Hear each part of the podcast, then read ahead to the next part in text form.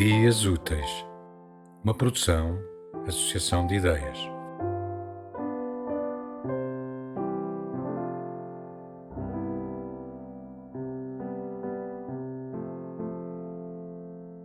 Sei que casa nunca me vai deixar ir embora e que deixasse, eu não quereria. Sinto que a minha sobriedade se esfumou e que toda a parte ingênua da minha personalidade tenta a sua sorte.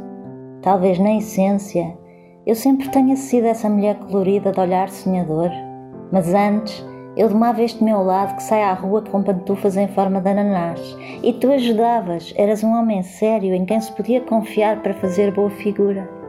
Seguravas-me à terra e impedias que me perdesse. Mantinhas-me vistosa, mas com os pés no chão. Agora, vale-me este isolamento. Se calhar até isso planeaste ao deixar-me a casa. Estou a divagar.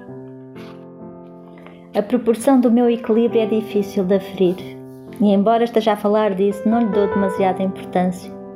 A imaginação tem pedaços de geometria e é com esse rigor que consigo criar.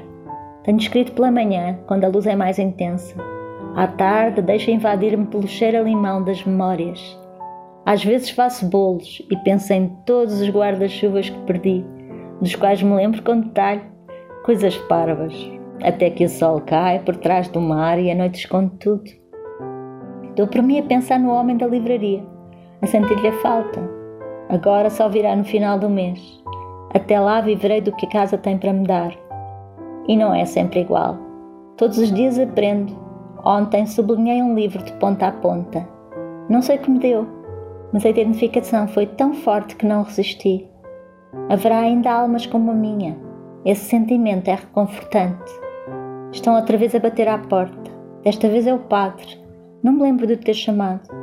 Veio por sua iniciativa tomar uma confissão. Mas eu não quero confessar-me. O homem diz-me que não faz mal. Sempre bebe um chá feito por uma mulher bonita.